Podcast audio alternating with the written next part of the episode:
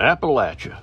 Nobody truly knows where the word comes from, yet everybody has their own opinion of what it represents. Everything from mountaintop beauty and deep forest to meth heads and extreme prejudice. The Appalachian Mountains are the oldest mountains in the world. They once towered 30,000 feet into the air and currently stretch from Canada through 14 states all the way to Louisiana. The inhabitants of these mountains, through the many years of their existence, have lived through and witnessed downright unbelievable and tormenting historical atrocities. They have lived through everything from hauntings to cryptic creatures that show up and wreak havoc on their homesteads. The worst creature, though, may be man himself. I, being born and raised in these Appalachian mountains, know that nothing is beyond the pale of belief, no matter how fantastic it sounds. The history that lies in these mountains is rich and has a long legacy of unending tales and adventures. Come with me as I take you on a fantastic journey through these mountains, where things are not always as they seem. I guarantee you it won't be anything like you expected. Hello, I'm Larry Bentley, and this is season two of Appalachian Murder, Mystery, and Legend.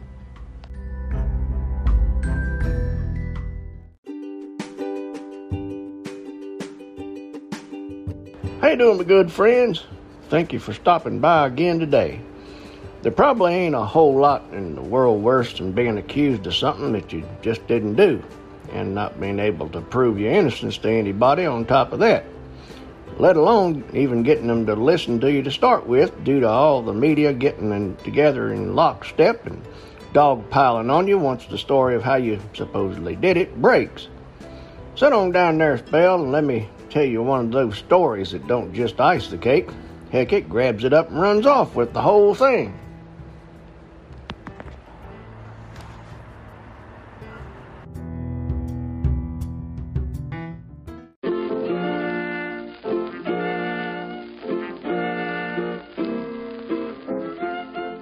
Condy Dabney was a man looking for work when he showed up in the mining town of Coxton, Kentucky in January 1925.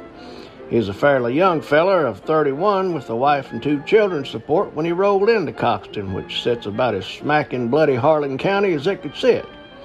Why it's called Bloody Harlan County is yet to come at this time, or at the time this took place, but just to tell you, it was due to the Harlan County mine wars that took place in the 1930s. And I'll leave it at that for now because uh, there just might be an episode in the works on that one to be coming up uh, fairly soon. Not knowing whether he could find work there in Coxton, he had left his family at home in Coal Creek, Tennessee. Now, Coal Creek is now known as Rocky Top, and yes, that would be the place that the 1967 hit song by the Osborne Brothers is named for.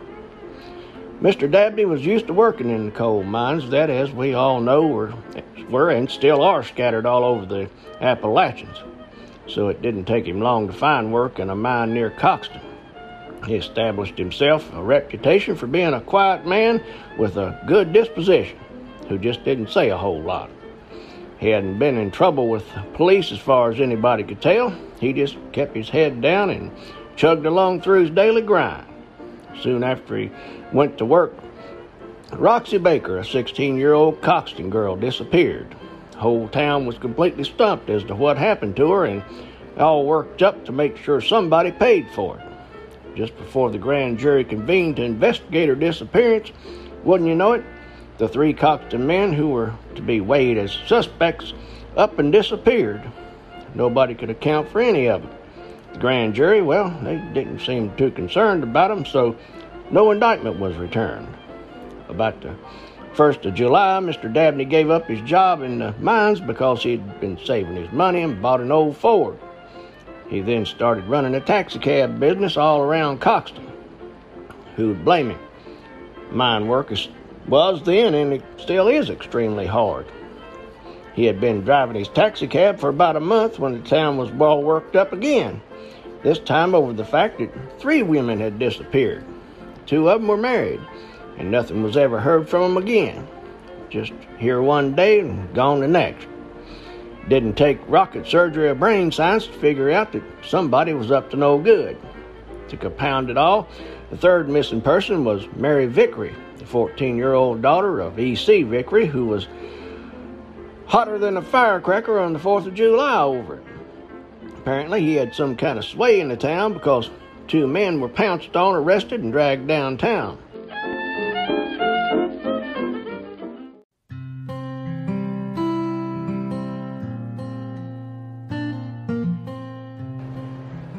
Named William Middleton was the first to go. Then, by being Condy Dabney and all, the other was indeed Condy Dabney. Grand jury pulled it all together again, and this time there were two suspects sitting right in front of them. Both were reported to have been seen with Mary for rides and giving them a ride about town in, in their newfangled automobiles. I guess any respectable man at that time ought to be riding a horse, huh? Despite the testimony of witnesses, the grand jury again failed to issue an indictment. So Mr. Middleton and Condy were released and following the investigation that failed to turn up any other pertinent suspects. It certainly looked as if the grand jury was made up of people who needed some proof if they were going to put a man on trial for his life, don't it? Now there were, a, and still are, a plethora of mine shafts in Coxton. Many of them uh, were already tapped out and abandoned back then. It was common knowledge that these abandoned shafts were used for hiding places for moonshine, or even better yet, a nice inconspicuous place for running off a gallon of 12 through your own still.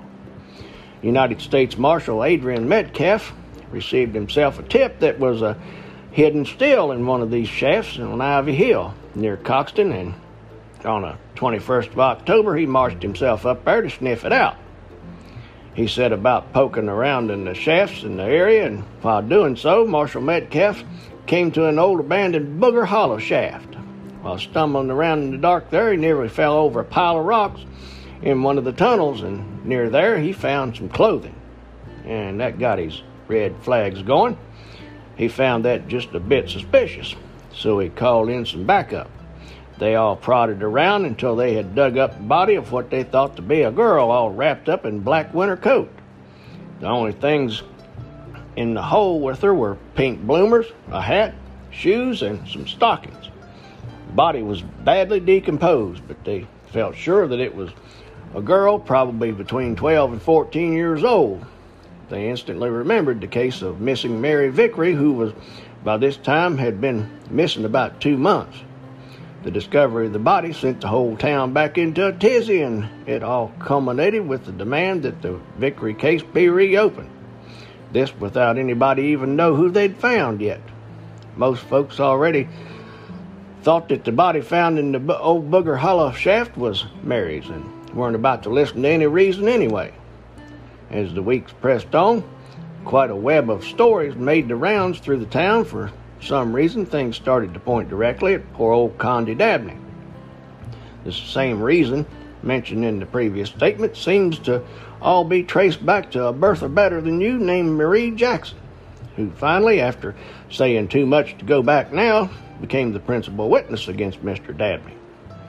The stories were so convincing that the Kentucky authorities went to look for Mr. Dabney, who was, uh, well, he was gone. That made them even more convinced that they were on the right track. What they didn't know was that back in September, Condy had left Coxton to return to his family in Coal Creek. He had learned that one of his children was sick, and for that reason, he wanted to find work near Coal Creek. Folks, back then, anybody that was sick, it was taken seriously and for a good reason. A whole lot of times, folks who got sick, they, they didn't recover, they just died from it. Having finally found him, Police twice visited in home in Coal Creek to question him, but each time they returned apparently impressed by the story of his innocence. Even though he knew that the folks of Coxton were out for blood, oh, well, he went back in March. Soon after that, or right after he got there, he was dragged back in before the grand jury, and on the 18th of March, an indictment charging him with the murder of Mary Vickery was returned. So much for trying to clear his name. He must have thought as they dragged him to trial. the biggest red flag in the whole thing was the way that the body was identified. Mary's father was certain that the body found in the old mine was that of his daughter. At the trial, he stated that there was no doubt in his mind concerning the identification. He told of going to the mine after the body had been found and picking up a ring. The ring, he said, was the one he bought Mary in Knoxville, Tennessee for her birthday back in June 7th. Asked if he had ever run away from, or she'd ever run away from home, he said no, and denied the suggestion that Mary didn't get along with her stepmother very well. Stick around, I'll be right back. You're listening to Appalachian Murder Mystery and Legend with Larry Bentley.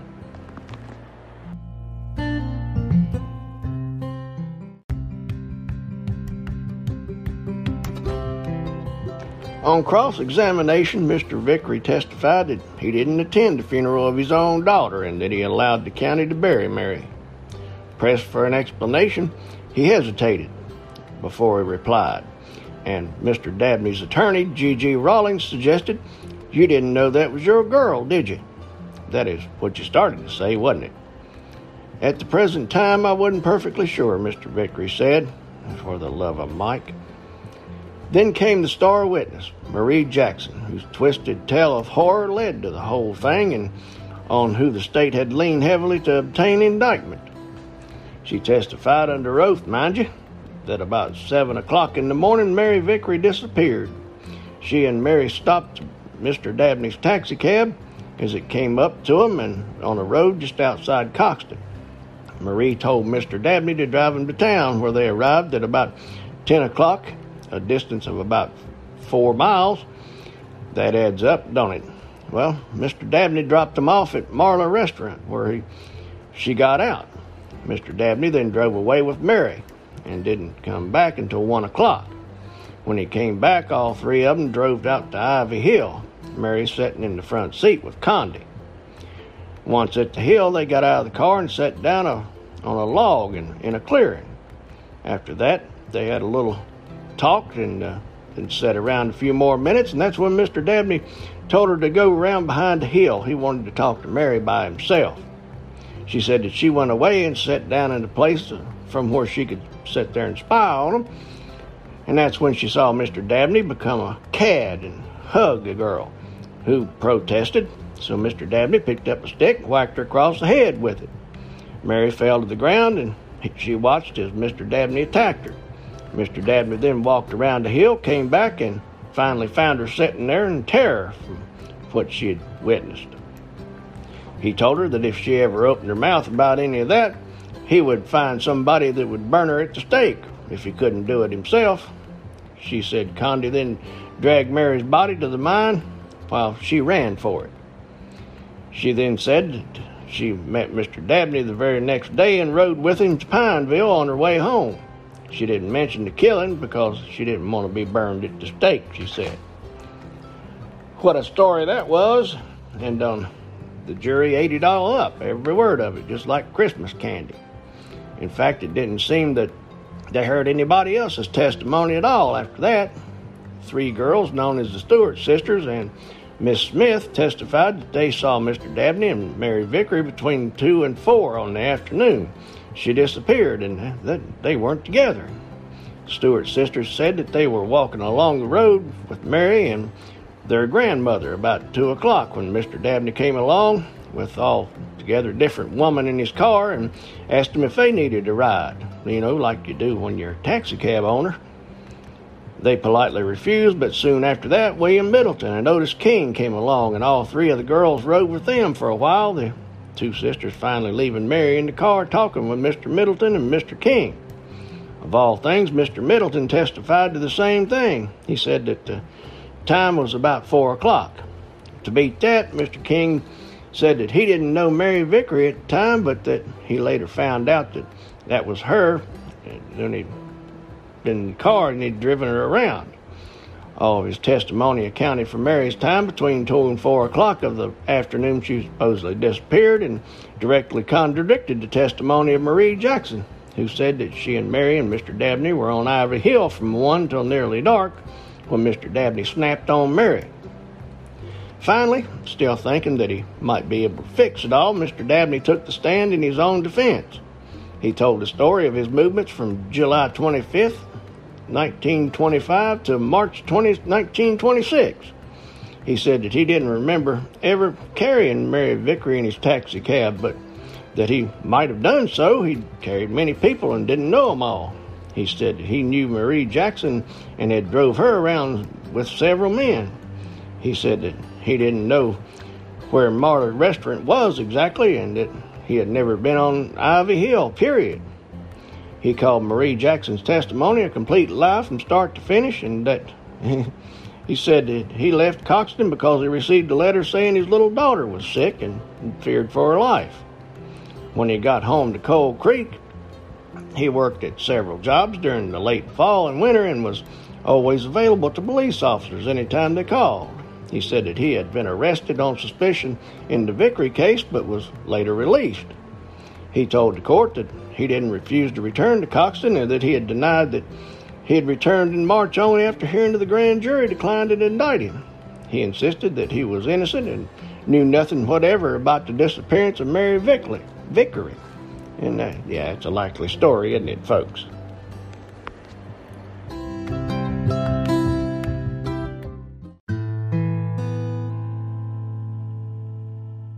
Despite it all, on March 31, 1926, the jury returned a verdict of guilty and recommended life imprisonment.